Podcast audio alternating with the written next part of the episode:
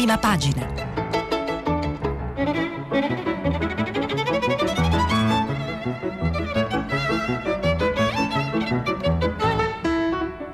Questa settimana i giornali sono letti e commentati da Annalisa Cuzzocrea, giornalista del quotidiano La Repubblica. Per intervenire telefonate al numero verde 800 050 333. Sms e WhatsApp, anche vocali, al numero 335 56 34 296. Buongiorno, buon giovedì 25 marzo. Oggi è il Dante D, la giornata dedicata dal nostro paese a Dante Alighieri, al sommo poeta. Io comincio proprio da qui perché il Corriere della Sera ha un'intervista di Marzio Breda al Presidente della Repubblica Sergio Mattarella. Marzio Breda, il corinalista del Corriere della Sera. Il titolo dell'intervista che campeggia sulla prima pagina del Corriere è La coerenza di Dante sia un esempio per noi. Prosegue poi a pagina 42 e 43 molto lunga, però vi leggo solo alcune risposte. Um, e qual è il cuore dell'ascito di Dante secondo lei? chiede Marzio Breda al Presidente della Repubblica Sergio Mattarella. Io credo che l'universalità e insieme la bellezza di Dante vadano ricercate proprio nella particolare attitudine di penetrare nel profondo dell'animo umano, descrivendone in modo coinvolgente moti, sentimenti, emozioni, i vizi che Dante descrive, la tendenza al peccato, secondo la sua concezione filosofica e religiosa, sono gli stessi dall'inizio della storia dell'uomo: avidità, smania di potere, violenza, cupidigia. La commedia ci attrae ci affascina, ci interroga ancora oggi perché ci parla di noi, dell'essenza più profonda dell'uomo, fatta di debolezze, cadute, nobiltà e generosità. Basta pensare ai tanti passi della Divina Commedia entrati nel lessico quotidiano e che utilizziamo senza sapere sovente che provengono dai suoi versi. Dante ha fermissimi convincimenti religiosi che lo obbligano a conformarsi completamente al disegno e alla giustizia di Dio. Non di meno, durante quello straordinario viaggio che è la Divina Commedia, parla il capo dello Stato in un'intervista al Corriere della Sera, di fronte alle anime di dannati o di beati, l'autore non si spoglia mai del sentimento umanissimo, della compassione. Credo che in questo dilemma straordinariamente impegnativo tra giustizia e compassione vada forse oggi ricercato uno dei lasciti più importanti della lezione dantesca. Vi leggo solo un'altra risposta di Mattarella a Marzio Breda che gli chiede tuttavia, oscillando tra disperazione e speranza, Dante non trascura le virtù degli italiani, per esempio la grande umanità, la capacità di operare il bene persino in condizioni di avversità. E dice Mattarella, gli aspri contrasti civili che segnarono il travagliato cammino di Dante propongono il valore della persona, il valore della donna, centrale in tutta la sua poetica, richiamano lo struggimento, il senso della patria, allargandone però via via i confini, affermando il suo essere anche matrigna Vigna con riferimento alla condanna all'esilio. Dante non ritiene elemento vincolante la mera comune appartenenza per nascita a uno Stato, a un Signore. È davvero una bellissima e profonda intervista, quella fatta al Presidente della Repubblica sulla giornata di Dante. Noi vi ricordiamo che Radio 3 partecipa al Dante D, che lo farà all'interno della trasmissione Fahrenheit, dalle 15 alle 18 proporrà tanti appuntamenti danteschi, dalla narrativa, alla saggistica, ai libri per ragazzi. E poi sempre oggi eh, prende il via il progetto promosso da Rai Radio 3 e dal Teatro Nazionale di Genova in occasione delle celebrazioni dantesche 100 giorni con Dante, grandi interpreti per la Divina Commedia. E quindi vedrete eh, pubblicheremo giorno per giorno i singoli canti in forma di podcast, quindi negli, degli estratti saranno eh, messi in onda nel corso delle trasmissioni. Stamattina a pagina 3 a tutta la città, ehm, ad esempio, ognuno tratto dalle registrazioni produzioni del Teatro Nazionale di Genova con le voci storiche del teatro italiano che leggono la Divina Commedia. E quindi ascoltate Radio 3 oggi perché un po' di Dante non fa male sicuramente. E, ehm, però adesso torniamo all'attualità stringente, guardiamo le aperture dei giornali che ahimè, di nuovo ancora Covid, il Corriere Regioni l'affondo di Draghi, la stampa dosi nascoste, bufera AstraZeneca, c'era uno scoop ieri sulla stampa, adesso ne parleremo meglio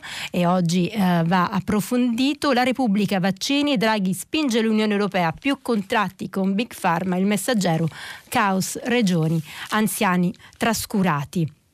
Comincerei proprio dalla stampa perché vi dicevo ieri c'era uno scoop, davvero uno scoop di Marco Bresolin, il corrispondente eh, della stampa da uh, Bruxelles. Che cosa aveva scoperto uh, Bresolin? AstraZeneca nasconde 30 milioni di dosi in Italia e scontro con Londra, era il titolo. AstraZeneca ha nascosto 30 milioni di dosi nello stabilimento della Catalent ad Anagni, in provincia di Frosinone. Come ricostruito dal, dal, nostro inviato a Bruxelles Marco Bresolini, ricorda appunto il quotidiano diretto da Massimo Giannini, a scoprire l'esistenza di una scorta di fiale è stato il commissario europeo Thierry Breton durante una visita nei Paesi Bassi, luogo in cui sarebbero state prodotte. Si sospetta che l'azienda farmaceutica anglo-svedese volesse inviare parte di questo stock nel Regno Unito, penalizzando ancora le forniture destinate all'Europa. E quindi che cosa ci racconta oggi approfondendo la sua notizia Bresolina in un'analisi eh, pubblicata appunto a pagina 3 della stampa. La pazienza dell'Unione Europea nei confronti di AstraZeneca ha ormai raggiunto il limite. E la vicenda dei 29 milioni di vaccini stoccati nello stabilimento della Catalent di Anagni, scoperti soltanto grazie a un blitz dei carabinieri dei NAS, è l'ultimo colpo alla credibilità di un'azienda che negli ultimi mesi è sembrata prendersi gioco dell'Unione Europea e dei suoi governi, abusare della loro pazienza, che è frutto del disperato bisogno di avere quel farmaco, capace di garantire uno scudo contro la malattia che nell'ultimo anno si è portata via un milione di cittadini nel vecchio continente. L'Unione Europea non ha più fiducia nella casa farmaceutica. Il tira e molla sul volume delle forniture progressivamente ridotto è andato avanti per troppo tempo con scarsa chiarezza e senza trasparenza. Ancora Marco Bresolin, tanto che a Bruxelles sospettano che i ritardi nella consegna dei dati all'Agenzia Europea del Farmaco, prima quelli per ottenere l'approvazione del vaccino, poi quelli per la certificazione degli stabilimenti in cui viene prodotto, siano in realtà una tattica dilatoria per favorire il Regno Unito, che nel frattempo ha continuato a ricevere tutte le dosi previste dal contratto siglato con la sua, messo tra virgolette, casa farmaceutica, mentre l'Unione Europea, secondo le più rosee aspettative nei primi sei mesi di quest'anno, otterrà 180 milioni di dosi. Il contratto ne prevedeva 300 milioni. Insomma, continua questo braccio di ferro tra l'Unione Europea e, la casa farmaceutica anglo-svedese. C'è un mistero intorno a questo stock, poi c'è la risposta di AstraZeneca che dice che in realtà quelle fiale sono destinate in parte al Belgio, quindi all'Unione Europea, in parte ai paesi africani. C'è un accordo per aiutare anche l'Africa ad avere il vaccino, però insomma non, l'Unione Europea non, non, crede più, c'è proprio un problema di, di, comunicazione e ormai che è diventato ormai anche un problema di fiducia e uh, a pagina 3 Repubblica c'è un retroscena di Tommaso Ciriaco Draghi scommette su Biden e a von der Leyen chiede contratti con Big Pharma.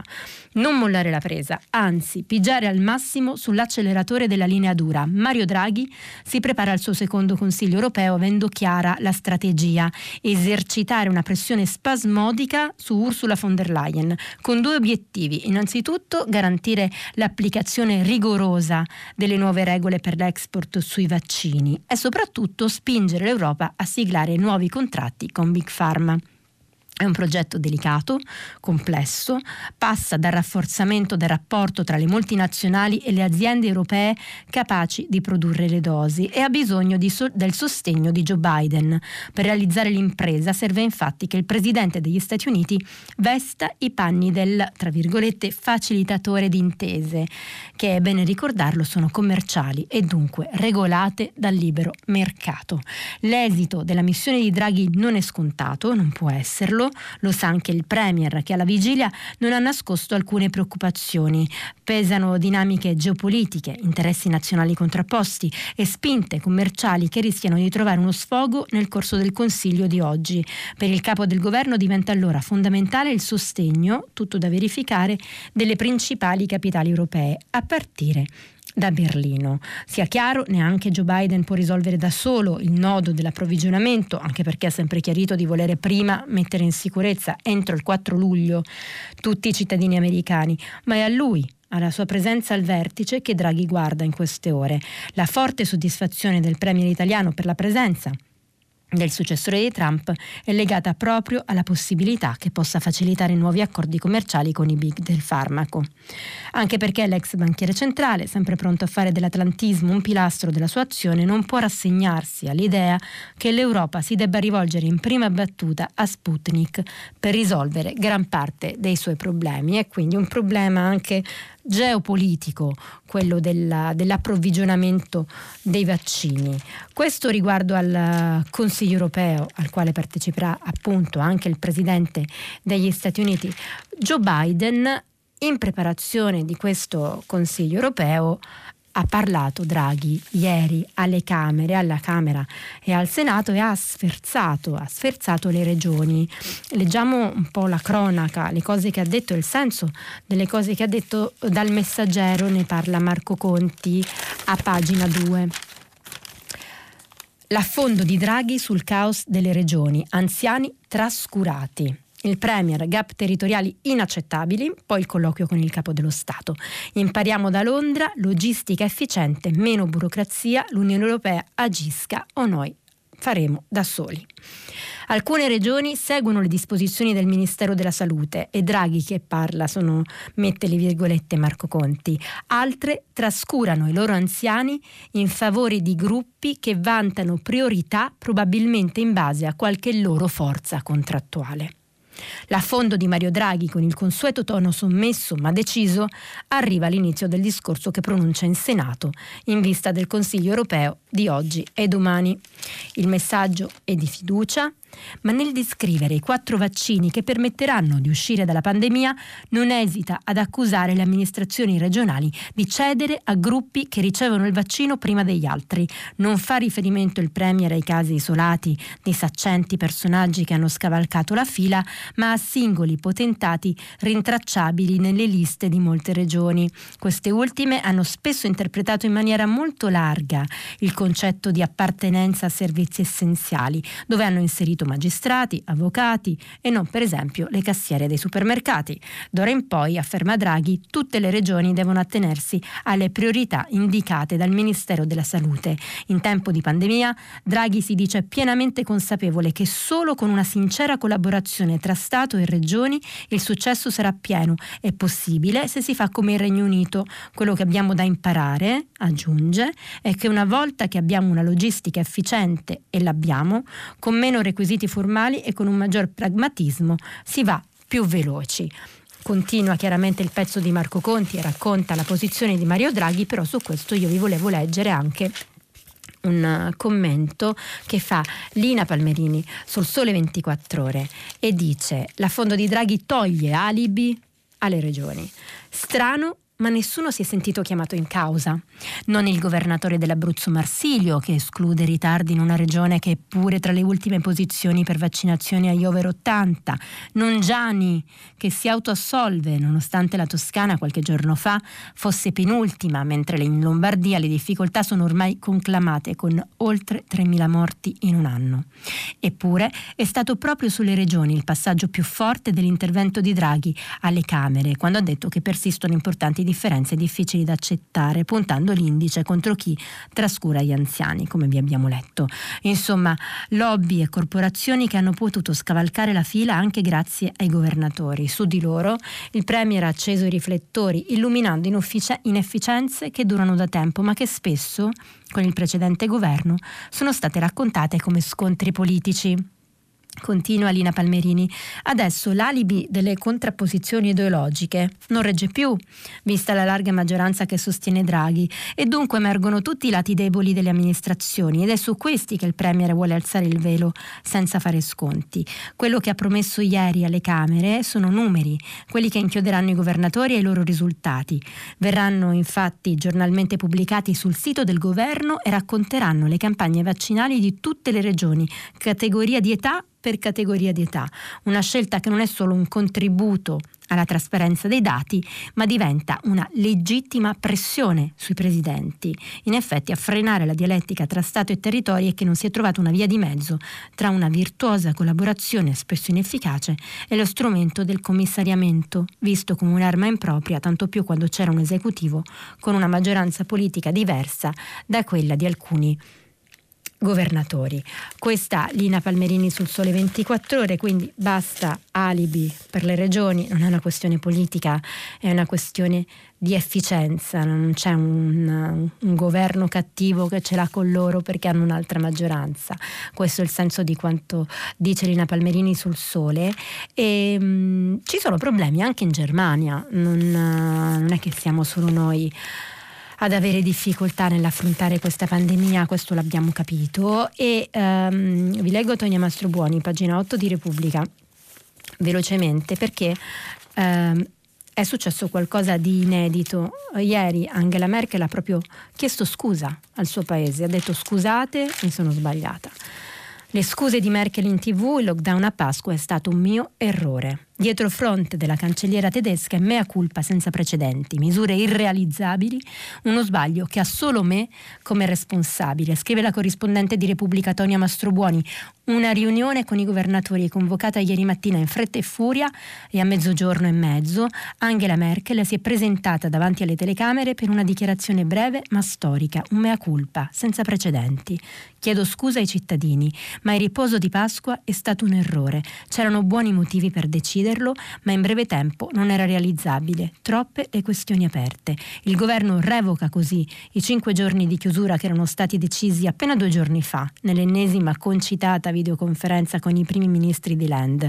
Cinque giorni in cui la Germania avrebbe chiuso nuovamente tutto, compresi i supermercati, limitato al massimo i contatti e proclamato due giorni di riposo, oltre alle feste già previste. Per dirlo con parole chiare, ha chiosato Merkel, è un errore mio, unicamente mio mio. Alla fine, in virtù del ruolo che ricopro, sono io ad avere la responsabilità ultima per tutto.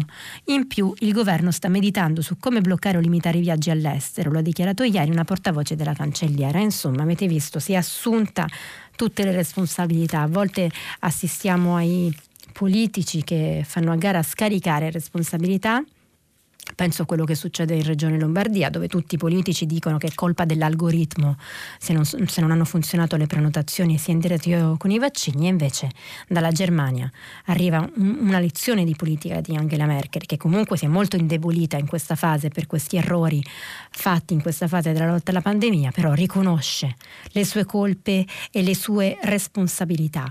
Uh, vi volevo mostrare l'avvenire perché... Um, ha un'apertura in cui mh, mm, ricorda le parole di Draghi, tra virgolette, trascurati gli anziani. E poi però anche per far capire probabilmente che non si tratta di uno scontro tra generazioni, che non, sono, non sono in conflitto, no? i problemi degli anziani e i problemi dei giovani, ha un'intera pagina 8 dedicata invece ai ragazzi in lockdown.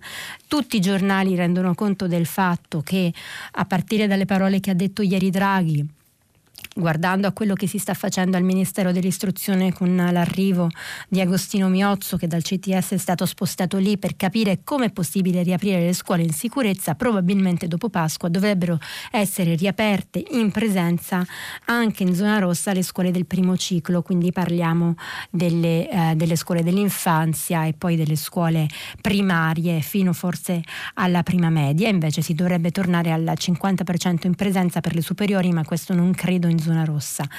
E, mh, mm, è tutto allo studio, ne danno conto tanti giornali. E, mh, Avvenire decide però di concentrarsi sull'anno infinito dei ragazzi in lockdown. L'emergenza educativa è senza risposte e eh, abbiamo chiarissimo che gli interventi che abbiamo fatto sono stati faticosi per le famiglie e i ragazzi, lo ha detto il ministro dell'istruzione Patrizio Bianchi riferendosi alla chiusura delle scuole in presenza. Il ministro, intervenuto al question time alla Camera, ha chiarito che la sospensione dell'attività didattica in presenza è stata dolorosa ma necessaria a causa delle, della diffusione delle mutazioni del virus, in particolare della variante inglese, ribadendo che l'obiettivo prioritario a cui il governo sta lavorando è riaprire per tutti al più presto.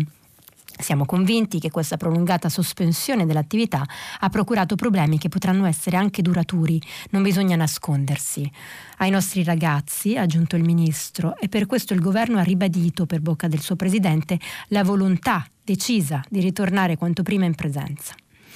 Nel governo c'è un incontro continuo fra i ministri che ha portato nello scorso decreto legge sostegno a disporre 300 milioni, 335 per l'esattezza, esattamente su questo tema sottolineato Bianchi, 150 per quanto riguarda i presidi sanitari, 150 per quanto riguarda il sostegno all'attività formativa e 35 milioni per strumenti di connessione. Quindi rivendica il lavoro fatto per cercare di eh, colmare questo gap che si sta venendo a creare per cercare di aiutare questi ragazzi che sono chiusi in casa senza scuola in presenza da tanto tanto tempo, soprattutto in alcune regioni e poi ci sono due interventi.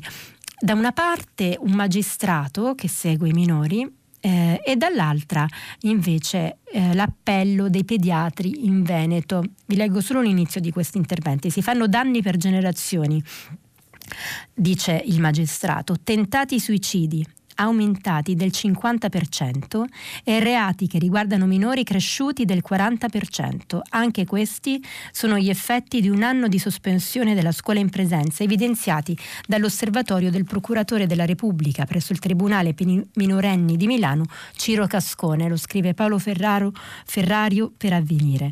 Dal suo ufficio passano i casi di bambini, adolescenti e giovani che la prolungata assenza di socialità ha reso più fragili e vulnerabili, ma anche più arrabbiati e in certi casi violenti verso se stessi e gli altri. Anche per questa ragione il procuratore fa proprio l'appello di quanti chiedono la riapertura delle scuole, perché i giovani sono coloro che pagheranno il prezzo più alto di questa crisi, sottolinea. Lo stesso grido d'allarme arriva da tante famiglie che anche ieri pomeriggio hanno voluto manifestare. Questa è la parte del magistrato di Milano che insomma vede dei problemi in aumento, tentati suicidi e aumentati problemi di criminalità minorile, mentre a fianco Luca Bortoli, sempre su Avvenire da Padova, scrive la riapertura delle scuole non è più rinviabile, a un anno dall'inizio di questa pandemia, oltre a contare il numero dei morti, iniziamo anche a contare gli innumerevoli danni che la sospensione della didattica in presenza e la mancata socializzazione sta avendo su bambini e ragazzi. Lo scrivono nero su bianco oltre 100 professionisti della sanità del Veneto,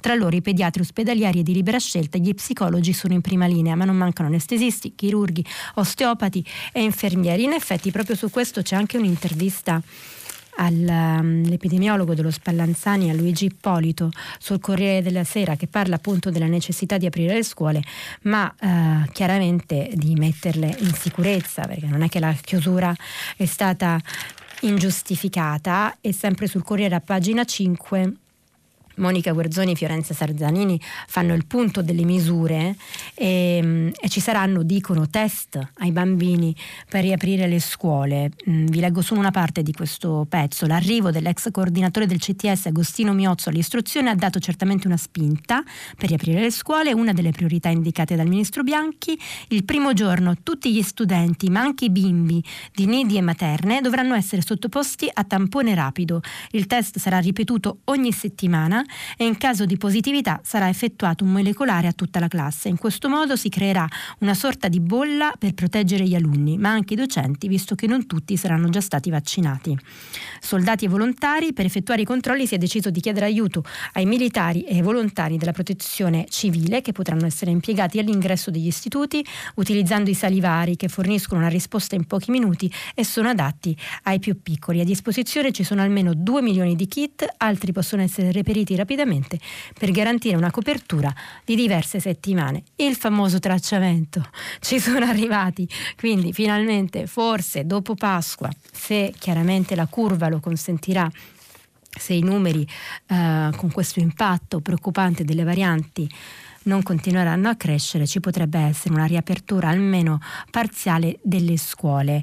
Um, su questo, su questo conflitto che nel racconto a volte sbagliato di questa crisi si è fatto uh, tra nuove generazioni e vecchie generazioni. C'è un bellissimo pezzo uh, di, di, Antonio Scurati sul Corriere della Sera e mi dispiace di essere ancora al Corriere però è davvero molto bello e dice ma Enea si prese cura sia del padre sia del figlio.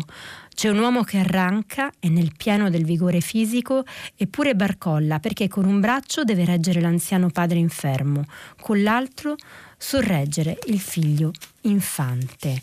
È continua Scurati, avrete riconosciuto l'immagine, sta fuggendo dalla distruzione, la città è in fiamme alle sue spalle, Triste destino il suo, giunto alla maturità deve condurre in salvo ciò che più ama e nel farlo può salvare soltanto ciò che riesce a caricarsi addosso. Tutto il resto deve essere abbandonato. Quell'uomo siamo noi.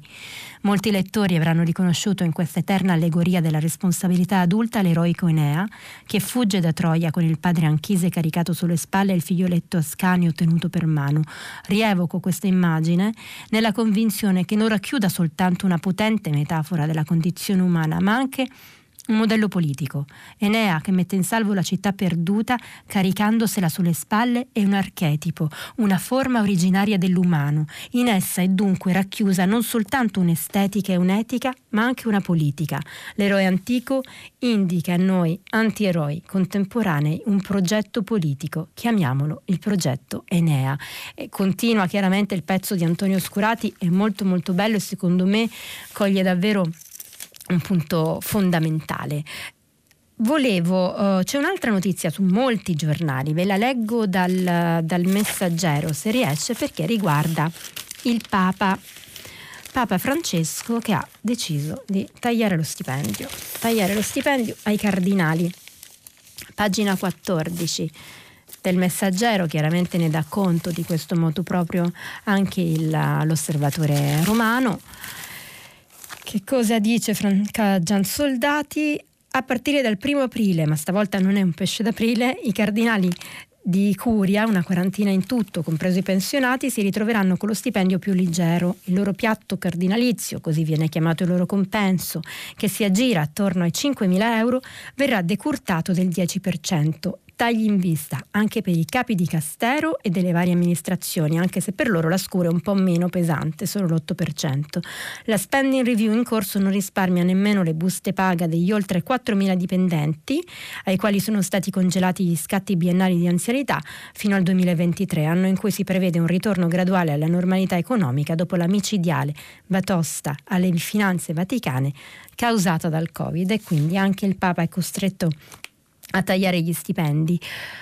Ieri c'è stato un incontro importante eh, dal punto di vista politico, si sono incontrati il, il, nuovo segretario PD Enrico Letta il futuro segretario capo politico, non si sa come lo chiameranno, presidente eh, del Movimento 5 Stelle, cioè Giuseppe Conte, l'ex presidente del Consiglio. Chiaramente ne danno conto tutti i giornali, ve lo volevo leggere da libero, c'è un pezzo di Elisa Calessi um, che dice Letta sedotto da Conte, affascinante, puntini puntini, perché insomma sì, Letta ha parlato di un cantiere eh, affascinante che si apre per questa alleanza tra Partito Democratico e Movimento 5 Stelle. La parola che entrambi hanno usato alla fine dell'incontro è cantiere abusata ma chiara nell'indicare la costruzione di qualcosa, un edificio, una casa. L'altro dettaglio indicativo è che si sono visti nella sede di Arel, la fondazione creata da Nino Andreatta e poi presa in mano da Enrico Letta, uno dei luoghi di elaborazione dell'ulivo, ricorda Elisa Calessi su Libero. Certo i paragoni sono complicati, soprattutto mancano i comitati, la partecipazione di popolo che fecero da volano alla discesa in campo di Romano Prodi, ma tant'è, il primo faccia a faccia tra il neosegretario segretario del PD Giuseppe Conte, è stato, per usare le parole di Letta appena concluso il colloquio, molto positivo, segnando l'incontro tra due ex che si sono entrambi buttati quasi in contemporanea in una nuova affascinante avventura. Sono parole appunto di Enrico Letta. Un passo per gettare le basi di un cantiere che porti alla costruzione di un centro-sinistra largo e aperto. Forse proprio questo contemporaneo inizio delle due leadership può essere il collante, entrambi hanno bisogno di portare risultati ed entrambi sono convinti del fatto che, se, che insieme è più facile vincere.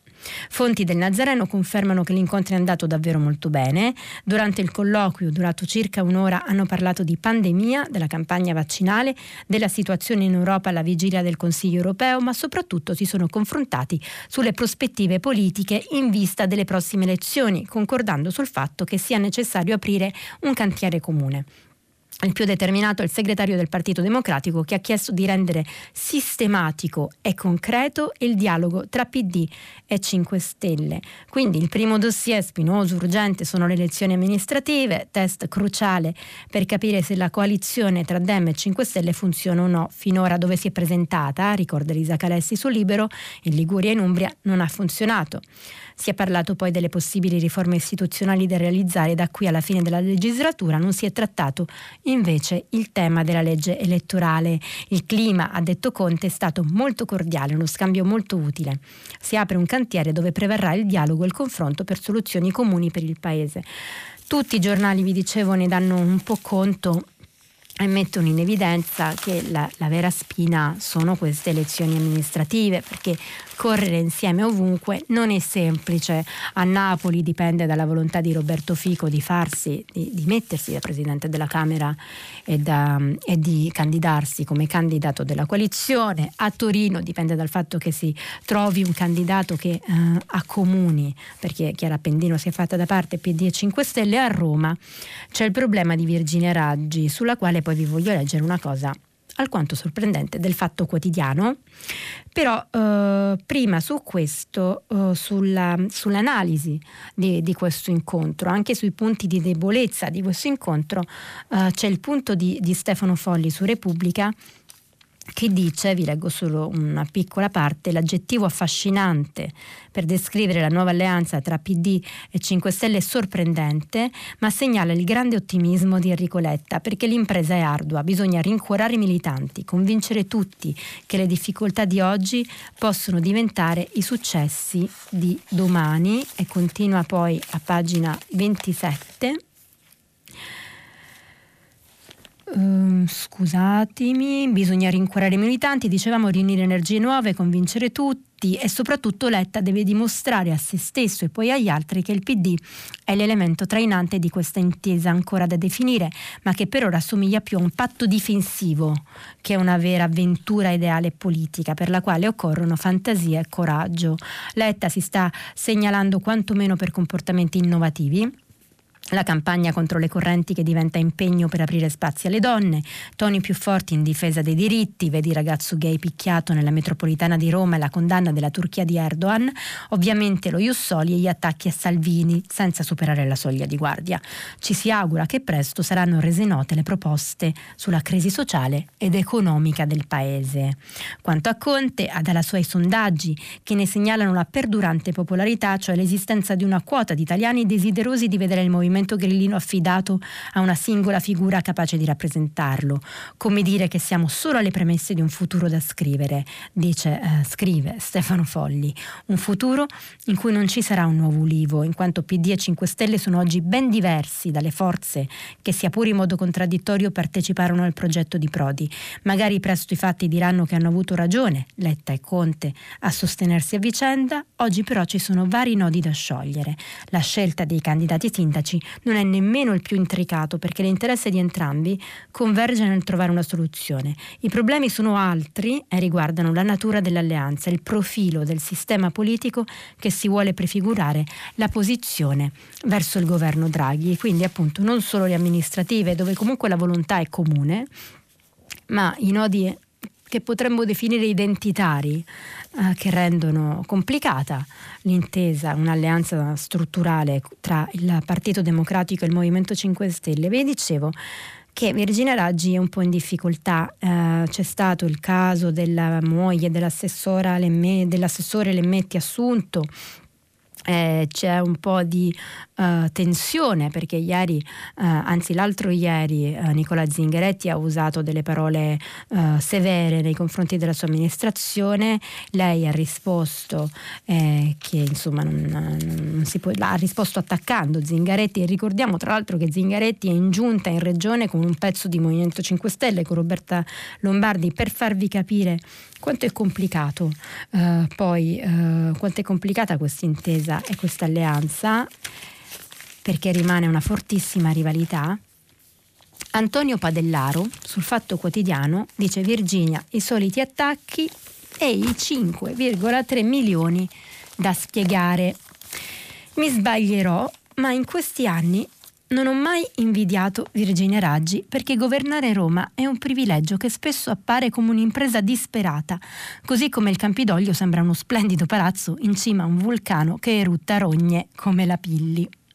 È vero, di fare la sindaca non glielo ha imposto nessuno e anzi, come tutte le donne di carattere, lei intende fare il bis ricandidandosi in autunno, con buone possibilità di successo, stando ai sondaggi segno che non pochi suoi concittadini ne apprezzano alcuni importanti risultati, la buona volontà e soprattutto l'onestà personale. Poi ci sono le dolenti note, veicolate ogni giorno da una stampa cittadina che non la ama, forse perché poco malleabile, senza contare i veleni sparsi a piene mani dal mondo 5 Stelle. Ci sono numeri, però, segnala Antonio Padellaro sul Fatto Quotidiano, che con tutte le migliori intenzioni è difficile mandare giù come i 5,3 milioni che solo nel 2020 il Comune di Roma ha speso per gli stipendi al cosiddetto personale di supporto agli organi politici. Circa 97 contratti, molti a tempo determinato e quasi tutti di fascia alta. Non li chiameremo portaborse per rispetto di coloro che svolgono un reale lavoro di collaborazione, ma per il resto siamo lì. Il risultato non è migliore se si confronta questa notevole cifra con quanto arrivarono a spendere la Giunta Marino nel 2013, 3,8 milioni, e la famigerata Giunta Alemanno, 2,8 milioni. Vedete comunque molto sotto quanto ha speso Virginia Raggi. Sono esborsi che nella percezione dei cittadini si sommano alle notizie sulla cosiddetta parentopoli, con le assunzioni a vario titolo negli uffici capitolini di compagni e compagni di assessori. Vero è che nel caso che riguarda Gianni Lemetti, uno degli assessori a lei più vicini, che vi ricordate tra l'altro veniva da Livorno, dalla giunta di Nogarin a Livorno, perché adesso il Movimento 5 Stelle ha cercato di creare una classe dirigente, ma appunto con qualche problema. La sindaca si è detta all'oscuro di tutto e ha reagito con fermezza, imponendo un passo indietro alla, ne- alla neoassunta. Ma basta? Infatti è come se dei nuvoloni densi di sotterfugi e maldicenze si fossero addensati sul Campidoglio e dunque anche sulle stanze della sindaca, che ha un solo modo per diradarli, parlare, spiegare, distinguere i possibili favoritismi dalle concrete necessità di un'amministrazione chiamata a governare la città più famosa al mondo, la capitale d'Italia e quasi 3 milioni di abitanti. Mi dicono che sui social ci sono le risposte richieste. Ok, ma quanto sarebbe più efficace rivolgersi direttamente alle persone, soprattutto adesso che la sua maggioranza traballa perché appunto vi ricordate una consigliera ha mollato la maggioranza e ha detto io non appoggerò mai chi vuole ricandidare Virginia Raggi, una consigliera del Movimento 5 Stelle passando al gruppo misto, con quella trasparenza che anche chi la critica, non in malafede, riconosce a Virginia Raggi. Questo Antonio Padellaro sul Fatto Quotidiano, che è un giornale che ha spesso difeso la, la sindaca di Roma e le sue posizioni, ma che in questo momento le chiede conto delle molte spese fatte per che, i funzionari che aiutano i politici in Campidoglio, appunto lo ha detto lui, i, i portaborse. Volevo fare un affaccio breve, tornare sulla questione vaccini, solo per leggervi, perché avete visto la questione di AstraZeneca, la lotta con Big Pharma, Draghi che deve, eh, che vuole che l'Europa si faccia sentire e si imponga in qualche modo alle case farmaceutiche. C'è poi, lo ricordavate voi stessi nel, nei vostri interventi di questi giorni nel filo diretto, la questione dei brevetti del fatto che appunto le aziende farmaceutiche hanno i brevetti di questi eh, vaccini e fanno un po' quel che gli pare e ne scrive nella sua amaca Michele Serra e scrive una fotografia della nostra epoca. L'irruzione dei NAS nel giacimento segreto di vaccini della ciociaria è un ottimo soggetto per una novella di Zero Calcare e una tavola di Maccox ai tempi per una sceneggiatura di Steno. Ma l'intrico di mosse e contromosse tra i produttori dei vaccini e le varie autorità statali e interstatali che tentano, con scarsi risultati, di indirizzarne la distribuzione, ogni giorno che passa diventa sempre di più una fotografia spietata della nostra epoca. Dire produttori produttori dei vaccini è incompleto. Per mettere meglio a fuoco l'immagine, bisognerebbe dire proprietari dei vaccini. Ogni eventuale destinazione sociale o extracontrattuale di quelle fiale salvavita è affidata al buon cuore dei proprietari. I vaccini sono loro, un bene privato. Le leggi, del resto, sono dalla loro parte. Si brevettano anche le sementi, che è come brevettare la madre e il padre. Figuratevi un vaccino con quel che costa la ricerca. Il problema, segnala Michele Serra, è che ogni priorità e ogni decisione, non solo nel merito dei vaccini, è nelle mani di una oligarchia economica il cui potere spaventa non per pregiudizio ideologico, ma per evidenza pratica. No, la proprietà non è un furto, ma può essere un problema. L'impressionante intervista a Vandana Shiva su Green and Blue, che è l'inserto di Repubblica, sui destini dell'agricoltura mondiale è certamente influenzata politicamente dall'idea comunitaria che Shiva ha della società, ma che Bill Gates da solo possa influenzare il destino agricolo e alimentare più di milioni di contadini tutti assieme, francamente non è un fatto che rassereni le persone ragionevoli. Dobbiamo sperare per sfangarla, che Gates sia buono e AstraZeneca generosa?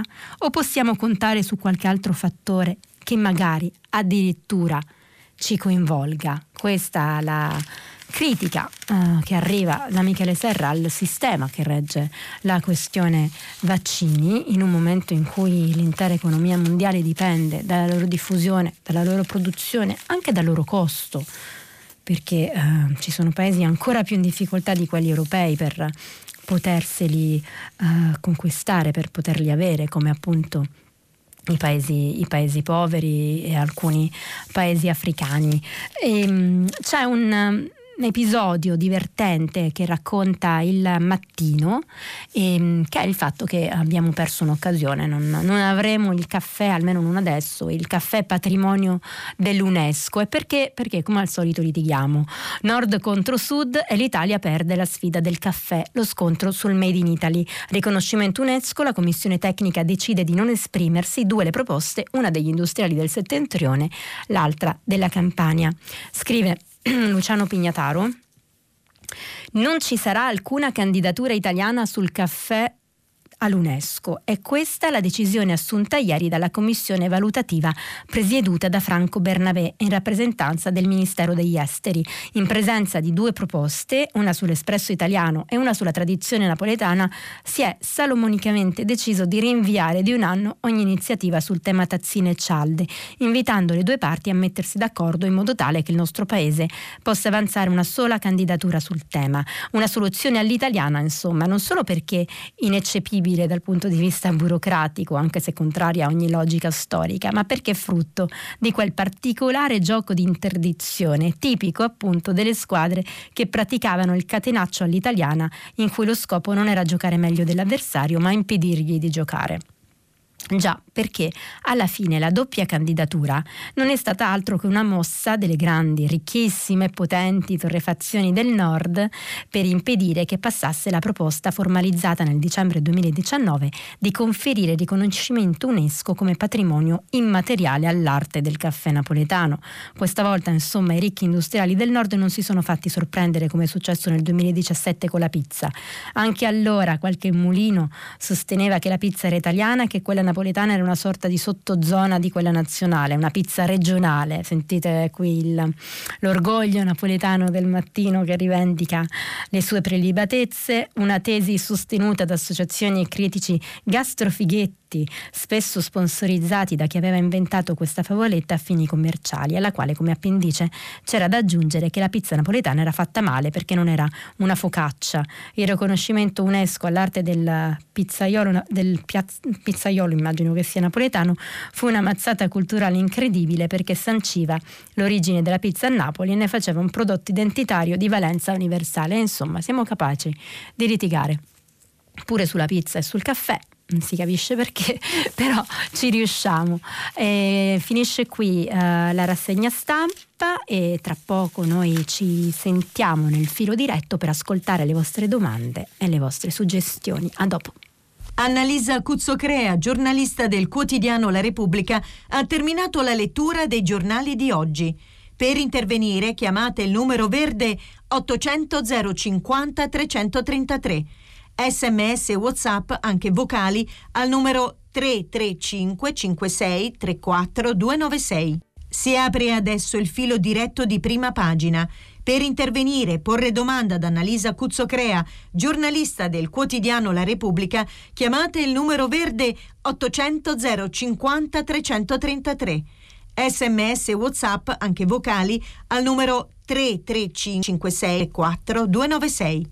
La trasmissione si può ascoltare, riascoltare e scaricare in podcast sul sito di Radio 3 e sull'applicazione Rai Play Radio. Eccoci qui, eccoci al filo diretto con voi. Vediamo subito se c'è qualcuno in linea. Pronto? Pronto, buongiorno dottoressa Socrea. Buongiorno. Chiamo Giuseppe e chiamo da Roma. Mi dica tutto Giuseppe. Di, eh, di sentirla, di risentirla. Mi dica. Oggi volevo ricordare il, il, i 500 anni della morte di Dante una, per, un, per, per, un, fatto che lui uh-huh. ha mhm. descritto e che fotografa la situazione dell'essere umano la più brutta, la più inaccettabile, che, sono, che è rappresentata da quattro vocaboli e da un punto particolare. Quando lui scrive virgola e più non dimandare. Eh, sì.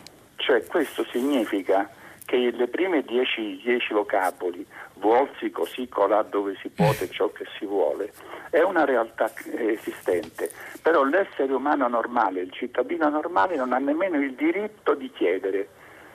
Quindi è una cosa bellissima che sarebbe il caso di ricordare, anche se poi oggi aggiungo che è una, è una giornata straordinaria, perché proprio una persona che appartiene a quella prima parte, vuolsi così colà, ha, chiesto, ha, ha riconosciuto di aver sbagliato e ha chiesto anche scusa. Questa è quella gigante che è la Merkel.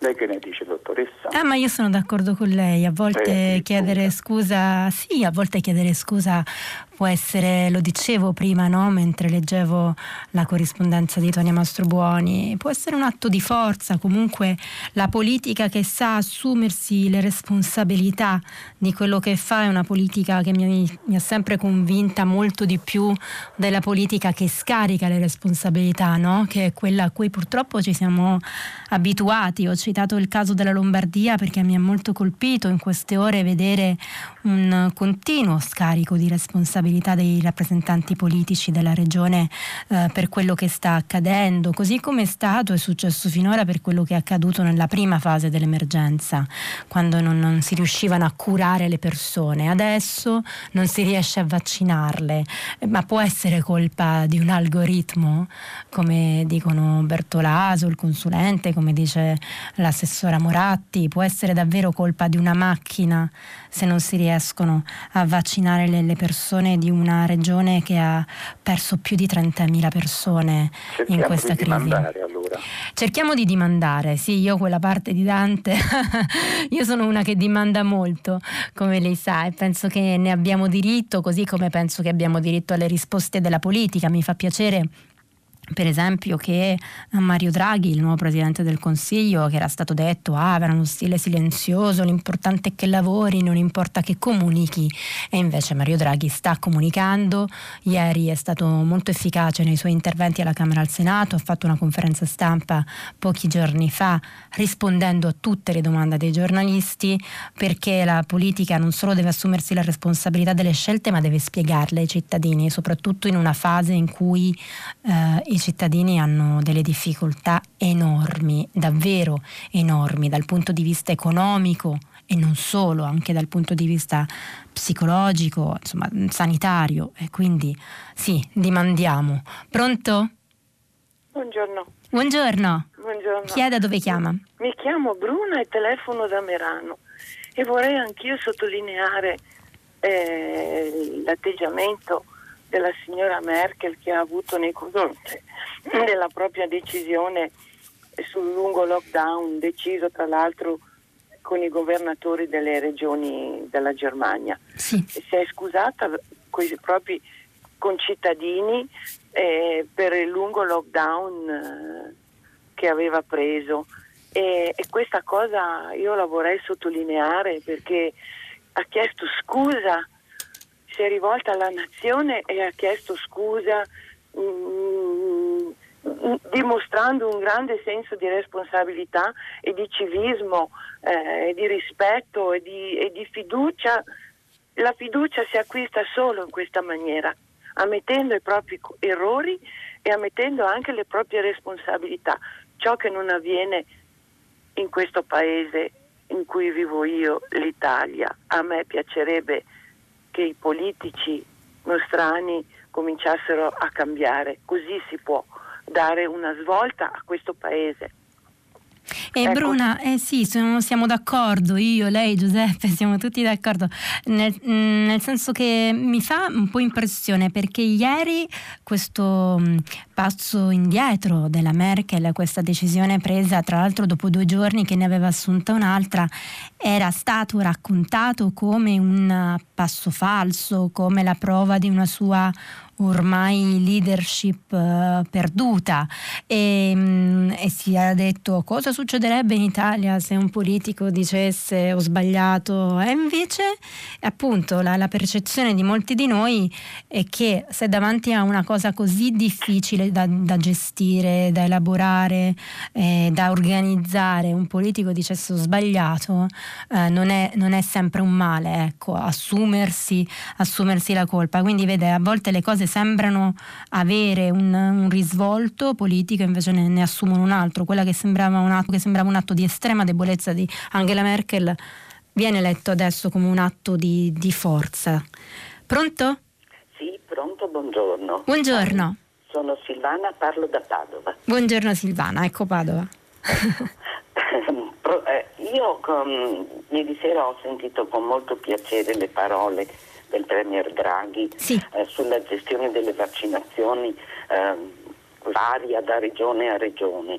E, ehm, però secondo me il problema è molto più vasto perché la pandemia ha portato in maniera drammatica alla luce gli squilibri nella gestione della, delle vaccinazioni no? Del, certo. fra regione e certo. regione. Ma come avevo detto prima, il problema è molto più vasto e spero che una volta finita la pandemia qualcuno lo mm, porti alla luce ed è la gestione della sanità eh in sì. Italia a livello regionale. Eh sì. Allora, le sembra giusto che un cittadino, che so, del Lazio o del Piemonte ha, abbia più diritto a essere curato e a sopravvivere di un cittadino che so, della Lombardia o della Calabria. Sono tutti cittadini italiani. Ma certo.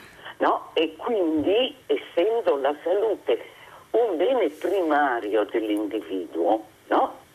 eh, forse eh, questa gestione a livello regionale, eh, che poi viene si intreccia con tanti interessi locali esatto. di tutti i generi. Io le dico solo, spero che una volta passata questo uh, problema così grosso della pandemia, qualcuno affronti apertamente il problema. La sanità è un bene di tutti i cittadini. No, non è possibile che alcuni abbiano più diritti e altri meno. Poi ci sarebbe un altro problema, ma di quello forse uh-huh. parleremo più avanti, è che il rapporto sempre a livello regionale tra sanità pubblica e sanità privata.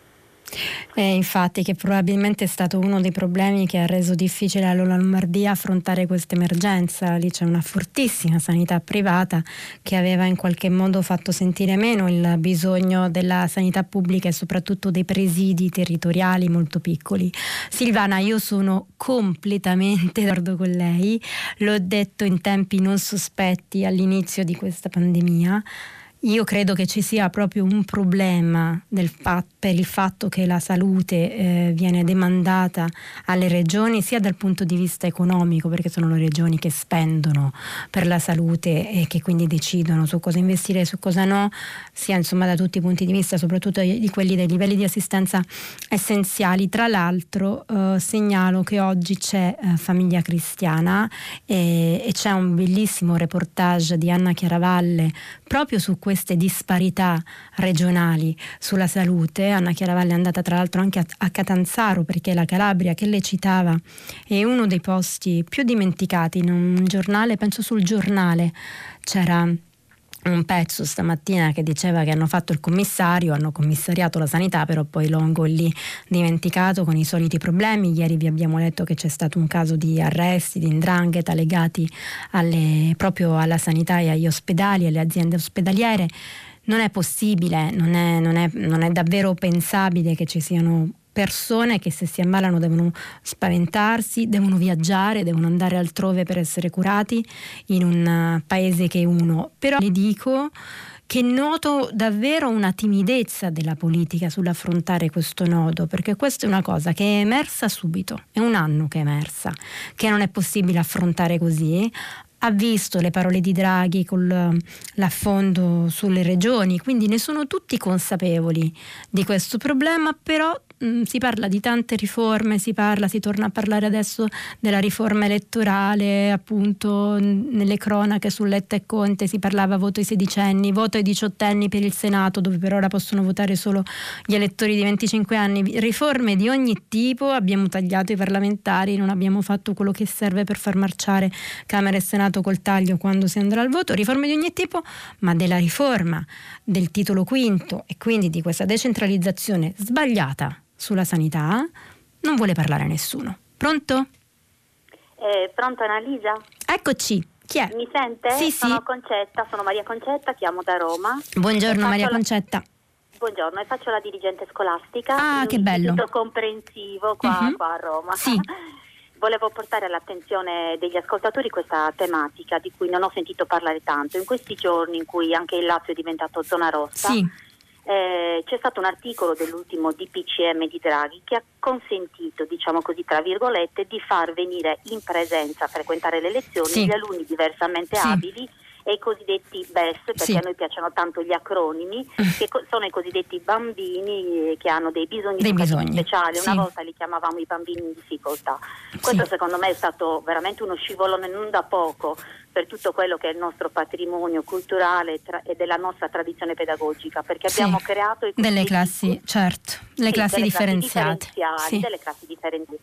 Eh, allora io eh, dico solo una cosa, poi è vero che c'è stata una nota ministeriale che ha in maniera un po' più estensiva allargato questo articolo di Draghi consentendo a noi scuole di valutare l'opportunità di inserire eh, fa- consentendo che i gruppi fa- fossero più eterogenei dei- degli altri bambini sì. della classe. Allora io dico Annalisa semplicemente una cosa, siccome è, è, ben diverso fare la didattica a distanza, è inutile di nascondersi. Oh, meno male per, che non lo nasconde. Di 16 anni e per dei bambini di 6 o di 7 che stanno apprendendo la strumentalità di base. Mm. Cioè possiamo dire che è per i bambini di 7, possiamo farci è, è far arrabbiare inutile. qualcuno un, oggi così è adesso. Un surrogato, è ecco. un surrogato pessimo ecco. perché gli apprendimenti si costruiscono attra- attraverso l'interazione a scuola, eh, la esatto. socialità. Grazie, grazie perché, diciamolo perché non se ne può più. Eh, se, viene, se viene meno questo elemento della socialità che è importante mm, è importantissimo anche per i ragazzini più grandi, ma io ho un figlio al liceo e so qual è la differenza tra certo. i piccoli alunni di qua, insomma.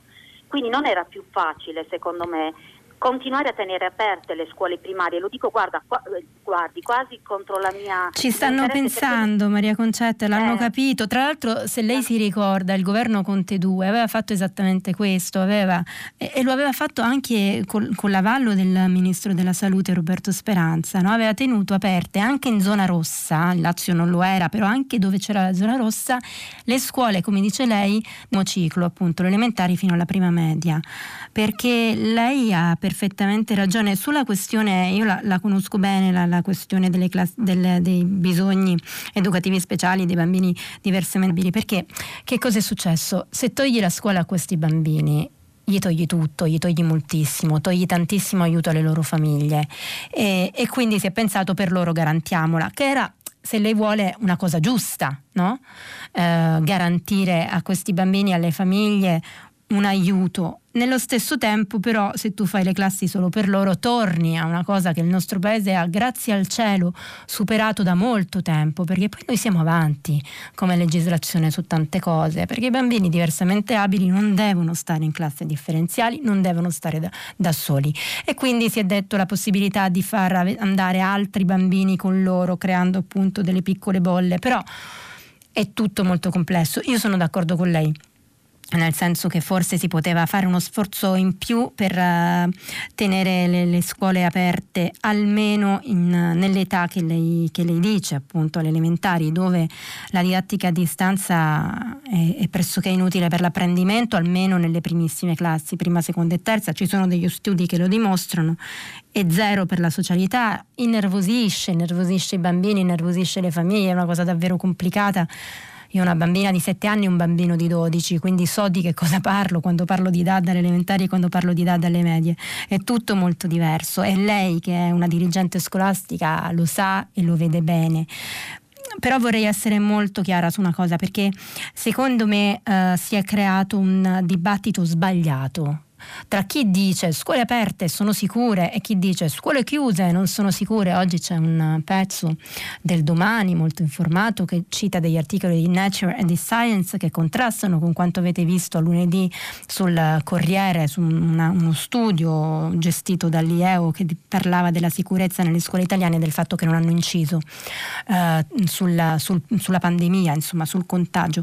Ci sono visioni discordanti. Secondo me non bisogna guardarla da questo punto di vista. Niente può essere sicuro totalmente, non, non lo siamo noi in questo momento in radio, non, non, lo sono le persone che sono al lavoro, che vanno al lavoro tutti i giorni.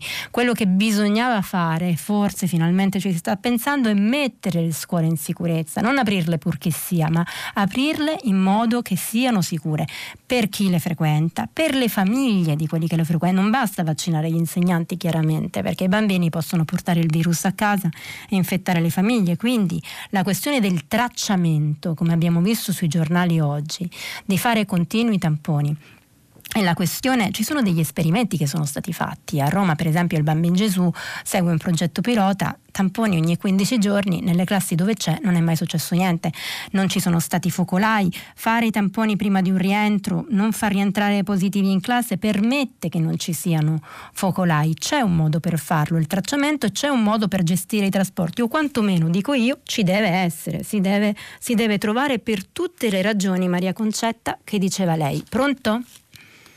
Sì, pronto, buongiorno. Eccoci. Io sono buongiorno. Buongiorno. Sono Stefano, chiamo da Roma. Buongiorno, buongiorno Stefano. Sono medico ospedaliero. Ecco e qua. volevo ritornare su una notizia eh, di ieri sì. riguardo ai colleghi medici, infermieri e dipendenti di una RSA mm. che sono stati eh, oggetti di un provvedimento disciplinare con sospensione dal sì. servizio trattenuto sospensione dello stipendio e con sentenza della magistratura che ha dato ragione al loro datore di lavoro.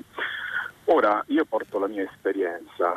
Eh, noi come medici pubblici, io lavoro in un importante presidio ospedaliero di una ASL di Roma. Eh, ma adesso ce lo deve dire, fu, non si può, è a privacy. Me fu chiesto e a tutti noi fu chiesto personalmente tramite mail uh-huh.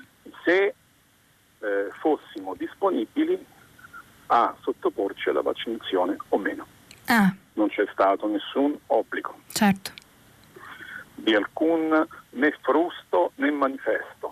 Si è chiesta l'adesione volontaria alla vaccinazione. Allora, io immagino, io personalmente ho scelto di vaccinarmi, ma vorrei eh, difendere, quantomeno credo da un punto di vista contrattuale, questi lavoratori che si sono eh, visti oggetto di un provvedimento disciplinare. Le spiego il perché. Perché eh, credo, mi sono documentato, sono dipendenti di una RSA che è sì. una RSL, quindi struttura privata, anche se forse accreditata, convenzionata con il Servizio sì. Sanitario Regionale. Comunque, sì. di una struttura privata. Quindi i dipendenti medici e infermieri, operatori sanitari, sociosanitari, tutto il personale sanitario dipendente delle strutture private è sottoposto al contratto della sanità privata. Però se io ricordo bene, ieri, ieri si ricorda... Della, della sanità pubblica. Sì. Allora, questo crea nuovamente una insanabile eh, frattura e discriminazione tra lavoratori del pubblico impiego e i lavoratori privati, mm. anche quando eh, c'è eh, una decisione che il magistrato è chiamato a prendere, sulla quale io non entro in merito se giusta o sbagliata, la considero anche giusta, ma voglio riproporre anche negli ospedali questa discriminazione tra pubblici e privati. Siamo tutti lavoratori, tutti abbiamo dei doveri e abbiamo dei diritti.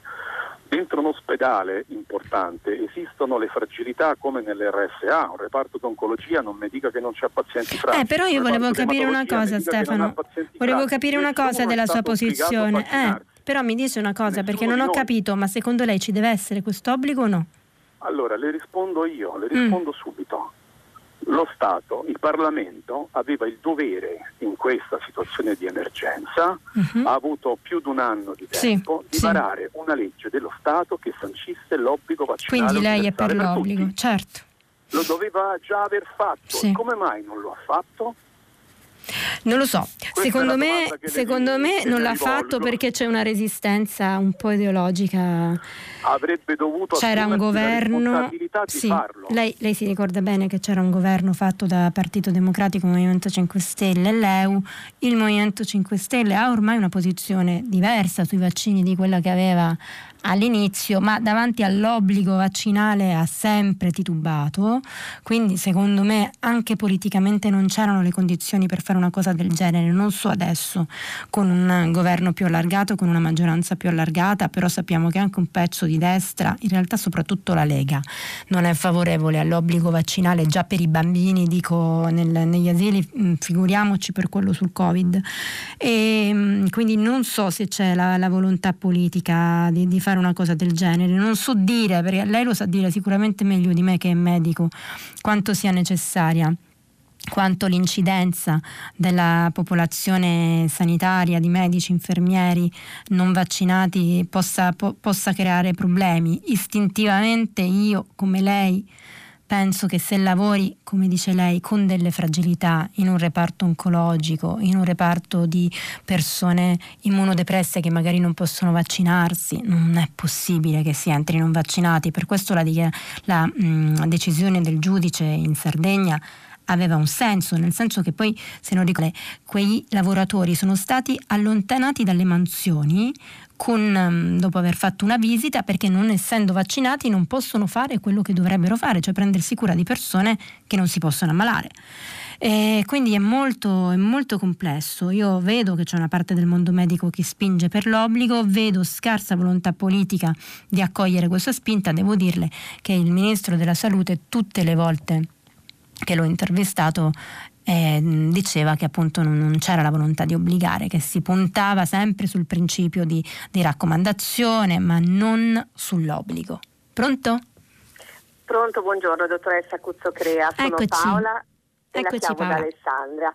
Senta, io ho sentito nei giorni scorsi uh, alla radio sì. il uh, Luciano Violante sì. che ha una domanda sulla necessità di una separazione delle carriere tra magistratura inquirente e giudicante eh, ha fatto, ha detto a mo' di battuta, ma chiedevo a lei cosa ne pensa, che eh, prima bisognerebbe separare la carriera dei giornalisti da quei magistrati inquirenti.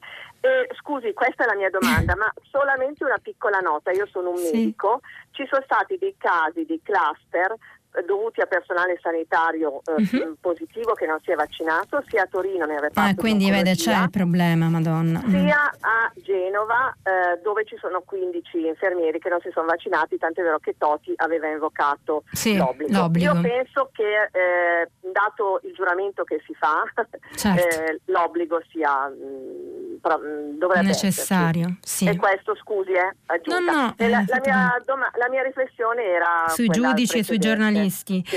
Eh, guardi, io grazie al cielo non faccio la giornalista di giudiziaria, no, perché è, è davvero una, un mestiere molto difficile. Capisco la, la, l'ironia di Violante, nel senso che spesso, appunto, negli articoli mm, si dà molto peso, molta importanza e si danno un po' per scontate delle cose appoggiati alle carte che arrivano dalle procure, dai PM, quindi insomma diciamo dalla parte dell'accusa. E, mm, Secondo me anche le carriere dei giudici potrebbero essere divise, se ne parla da tanti anni, non è che sarebbe, c'è anche adesso in corso tutta una polemica sulla possibile valutazione dei giudici contro cui resiste appunto gran parte della, della magistratura, non tutta ma gran parte. Credo si, si, tratti comunque sempre di una questione di equilibri. Eh, quando è, le rare volte che mi è capitato di scrivere un pezzo che avesse a che fare appunto con inchieste mi sono sempre sempre domandata e sono sempre andata a cercare anche la posizione della, della difesa, non ho mai dato per scontato nulla. Eh, spero, penso che la maggior parte dei miei colleghi facciano così. C'è stata una deriva negli anni, dobbiamo ammetterlo, che sposava forse troppo le teorie dell'accusa e, e poi si è scoperto che quei processi lì sono finiti in un nulla, sono finiti in delle assoluzioni piene dopo aver tenuto sui giornali come colpevoli e descritte come colpevoli delle persone, soprattutto spesso dei politici. Questa è, è sicuramente una, un'autocoscienza che noi giornalisti dobbiamo fare, insomma un esame di coscienza che noi giornalisti dobbiamo fare. Mm, vi leggo un messaggio. Buongiorno dottoressa Cuzzocrea, mi scusi tanto ma non capisco l'esaltazione di Enea che si fa carico del padre e del figlio quando il mondo è pieno di donne che curano anziani e bambini. Vuole che le faccia qualche nome di mie care amiche lavoratrici, nonne, ancora figlie che di tutto si occupano? Stefania da Mantova. C'era anche un altro messaggio così. Diceva sì sì Enea un uomo caro scurati di solito ci sono pochi Enea ma tante tante donne che si caricano sulle spalle madri e padri. Mm, Enea era descritto da scurati come un archetipo umano eh, che si prende cura appunto dell'anziano e del bambino e che li porta con sé verso la salvezza. Non penso che scurati avesse alcun intento maschilista nello scegliere Enea e nel non scegliere una donna. E, per come la vedo io per come ho letto io quel pezzo uh, di di, di, quel che ha scritto sul Corriere ne in quel momento rappresenta sia, sia, gli uomini che le donne, rappresenta una generazione, la generazione che si deve portare sulle spalle le altre, la generazione a cui tocca, no? che poi in questo momento è la nostra, quindi non, non starei a, a, a, vederla come un conflitto, eh, quindi pure io per, per una volta non, non ci vedo un conflitto uomini-donne, mi riferisco all'ascoltatore di ieri che diceva che non bisogna sempre alimentare questo conflitto quando non c'è. Ecco, nel caso di Scurati, secondo me non c'è. Pronto? Pronto, buongiorno. Eccoci. Sono Marcello e chiamo da Roma. Buongiorno volevo Marcello.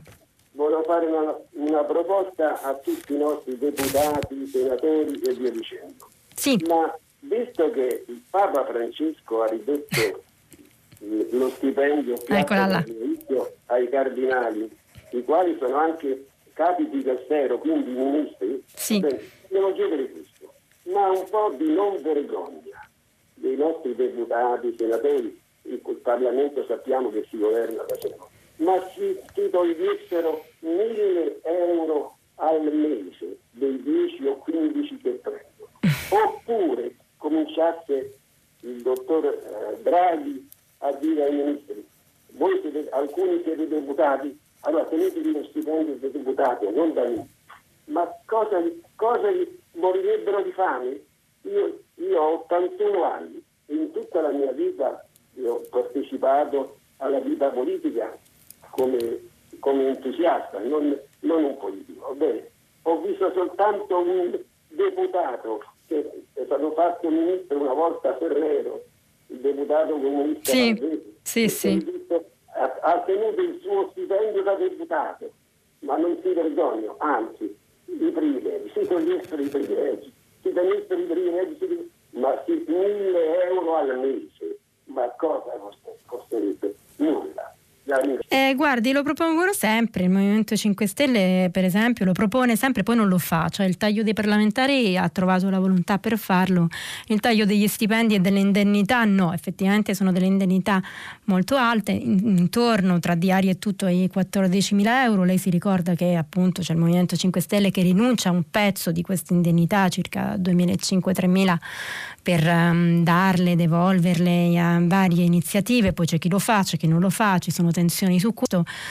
Guardi Marcello, io sui costi della politica ho sempre parlato tanto è sicuramente uno stipendio molto alto. Sono d'accordo sull'idea che se hai un incarico mm, rinunci almeno a una delle indennità, penso che però mm, mi devo informare perché penso che alcuni lo facciano, cioè che chi è ministro e deputato tenga solo un'indennità, sono quasi convinta che sia così per la maggior parte, e, mm, però io penso anche che abbia un senso uh, il, eh, lo stipendio, gli emolumenti abbastanza alti dei rappresentanti della politica, se quei rappresentanti lo fanno con, come si dice, disciplina e onore perché eh, era nato in Costituzione eh, questo, questo, tipo di compenso per eh, garantire che non siano soggetti a pressioni, a lobby, a corruzione. Purtroppo però a volte ci sono sia gli stipendi alti che la corruzione, quindi diventa un problema difendere gli stipendi alti. È un problema molto complesso, le ripeto, la volontà di, di tagliarli, ne parlano tutti, non lo fa mai nessuno.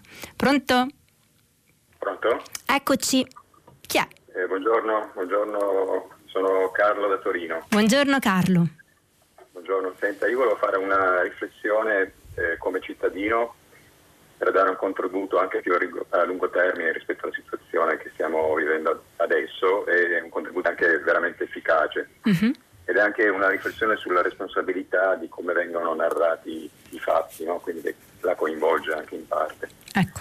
Ci sono dei fenomeni che sono apparentemente delegati, eh, uno è quello appunto che stiamo vivendo adesso dello spillover, cioè del salto di specie, per cui probabilmente dalla contiguità degli allevamenti intensivi eh, con foreste, eh, quindi il mondo animale, ha fatto sì che ci sia appunto questo salto di, di questo coronavirus che è passato alla specie umana. Sì. Un altro fenomeno è quello dell'antibiotico resistente, per cui nei nostri ospedali, eh, dato all'uso massiccio sempre in questi elementi intensivi, eh, non abbiamo più gli antibiotici da usare su, certo. sulle persone. Sì. L'altro aspetto è il consumo di suolo della foresta amazzonica che viene abbattuta per eh, quindi non, non, eh, non trasforma più l'anidride carbonica in carbonio e viene abbattuta per far posto a cereali e legumi che poi vengono mangiati dagli animali in questi allevamenti intensivi, con la conseguente anche produzione di metano, quindi tutto il discorso della, della CO2, dell'effetto serra. E poi anche solo una semplice questione matematica, per cui se io coltivo cereali e legumi per poterli poi dare da mangiare ai, agli animali, eh, ecco il ritorno eh, in termini di calorie è circa ah, certo. parla di un ventesimo. Allora questi elementi cosa hanno in comune? Hanno in comune quello che mangio, sostanzialmente, no? Certo. Per cui io mi interrogo, ma se io adottassi una dieta, già lo faccio, però se io adottassi una dieta eh, prevalentemente eh, vegetariana, eh, tutti questi fenomeni andrebbero a accadere. E la responsabilità della, di chi parla all'interno dei mass media è un po' di dare anche una narrazione concreta ai fatti spingere anche in questa direzione. Io dico prevalentemente, eh, ci tengo a dire prevalentemente perché non bisogna farne cioè non vegana, eh. non bisogna fare una questione ideologica o religiosa tantomeno, cioè prevalentemente perché eh, può succedere che eh, un vegetariano mangi anche dei prodotti animali. Sì. Ci sta perché ad esempio nelle nostre Alpi eh, ci sono le capre che sfruttano un tipo di suolo che è sfruttabile solo a pascolo, certo. in Sardegna. Eh, ci sono poi degli allevamenti di nicchia per cui ci sono alcuni tipi di alimenti che posso tranquillamente mangiare, anche, però prevalentemente cosa vuol dire? Rifiutare tutto cibo che è la stragrande maggioranza del, del, del cibo che eh, viene fatto all'interno degli allevamenti. Ci sono cinque problemi che sono giganteschi, eh, però dovrebbero essere narrati, narrati in questi termini, non, perché tutto spostiamo sempre l'attenzione solo su aspetti, le batterie, eh, come smaltiamo le batterie, eh, l'eolico. Cioè, cioè lei dice appunto l'ecologia dev- dovrebbe essere spiegata anche da questo punto di vista, non a caso tra l'altro cita Spillover che è un bellissimo libro di David Coman che parla proprio dell'evoluzione delle pandemie, di quel salto di specie che lei raccontava, eh, del fatto che il modo in cui trattiamo il nostro pianeta in qualche modo torna indietro e genera, e genera questi fenomeni. Carlo è molto complesso, lei richiama alla responsabilità della comunicazione, io assumo questo richiamo richiamo perché ha ragione, eh, mi sento di dire però che in questi ultimi anni un po' di più questi temi hanno avuto presa sulla comunicazione anche grazie a dei giornalisti, scrittori che si sono uh, messi a raccontare eh, quello che succede negli allevamenti intensivi, quello che succede appunto dal punto di vista dello, dello sfruttamento animale oppure del, del suolo e, e, come appunto si ripercuote. Noi ieri parlavamo sempre con voi ascoltatori della necessità di acquisti consapevoli no? quando andiamo al supermercato per capire se c'è dietro sfruttamento e si tratta sempre di quello, di avere consapevolezza di quel che succede, di, di aver consapevolezza di, di, di, quel che mangiamo, e, però e poi è complicato dire a tutti dovete essere il più vegetariani di certo, il più possibile vegetariani di certo, quello che si è capito è che mh, privilegiare eh, le verdure rispetto a troppa carne fa bene a noi e fa bene al pianeta, però appunto so, però i giornali danno spazio, danno spazio a, queste, a, questa nuova consapevolezza, così come danno spazio a quello che diceva, le farmacoresistenze, il fatto che si abusa degli antibiotici e poi si finisce per, per fare in modo che non siano efficaci come dovrebbero essere. Finalmente mi sembra che negli ultimi 5 anni, 5-10 anni, un po' di lavoro approfondito dei media su questi temi cominci a esserci. Pronto? Pronto, buongiorno. Eccomi. Sono Rosario, eh, chiamo da Palermo. Buongiorno eh, Rosario. Eh, complimenti intanto per la conduzione Grazie. e per il bellissimo libro sui bambini. Grazie, mi fa pubblicità, veramente... non facciamo eh, pubblicità no, Rosario. No, è inerente diciamo, anche al sì. discorso della mia telefonata che riguarda un po' la, mm, il, il, ragionamento che faceva sul, sulla candidatura UNESCO sì, per, eh, sul caffè. caffè no? E così cambiamo un po' anche. Sì, cambiamo un po'. anche se in realtà ritengo che Adesso lei mi dirà che il caffè è palermitano, chiaramente. No, no, no, no assolutamente. faccio, no, faccio l'antropologo, quindi questo No, vabbè, ok, mannaggia. Era bello poi eh, innescare eh, sì, anche una, una invece, competizione al sud. Assolutamente, le dico, le dico, invece che è collegata chiaramente, come lei ha anche ben, ben illustrato, a tutto il discorso eh, diciamo de, della sopraffazione delle grandi società certo. dei vaccini oppure del discorso che faceva eh, su, sull'articolo, leggendo l'articolo di Serra eh, sul, sulla proprietà dei vaccini, proprietà della... dei vaccini sì, certo. esatto, e anche sul discorso dell'agricoltura certo. discorso, perché questo, questo, discorso del patrimonio UNESCO ha creare, crea diciamo, conflitto perché crea ovviamente un brand che poi è spendibile esclusivamente dal punto di vista economico mm-hmm. E, e la, l'opposizione forte che sempre c'è in questi casi eh, ovviamente porta anche a come dire, a segnalare una, una, lotta tra la grande industria e poi invece chi? Le persone che questo caffè fanno, praticano no? in qualche modo, perché eh certo. la posizione di candidatura, delle due candidature è questa poi alla fine. Allora forse dovremmo anche iniziare, a mio avviso, a comprendere che le comunità patrimoniali, come oggi si chiamano, eh, che promuovono il patrimonio immateriale, devono, devono avere la meglio diciamo, su, sulla grande industria, perché è esattamente il ragionamento dire, per stravolgere, per eh, eh, cambiare questo modo di, di, vivere e di produrre, che è anche collegato al discorso di poc'anzi sulla, sull'economia che facevate, sull'economia diciamo sui vegetariani o, sulla, o, sul discorso del consumo della carne. Era semplicemente questo per segnalare questo e per dire che questo ragionamento sul patrimonio culturale, tanto come dire, osannato, eh, va anche, cioè, c'è il rischio, è già in atto, che venga eh, assolutamente eh, prodotto usato come prodotto e che non, è, non, va a vantaggio dei territori, va certo. solo a certo. vantaggio delle grandi industrie. Sì, infatti sembra una cosa tanto bella avere il patrimonio UNESCO sul caffè, invece magari poi appunto sui territori non serve. Rosario, grazie molte. Rosario da Palermo, io mi fermo qui E ehm, adesso, dopo il giornale radio, ci sarà Edoardo Camurri che conduce pagina 3, poi le novità musicali di primo movimento. Alle 10, come sempre, tutta la città ne parla, approfondirà un tema posto da voi. Adesso sono curiosa di capire quale, come al solito cercherò di metterci lo zampino. Potete riascoltarci sul sito di Radio 3. Noi ci sentiamo domani.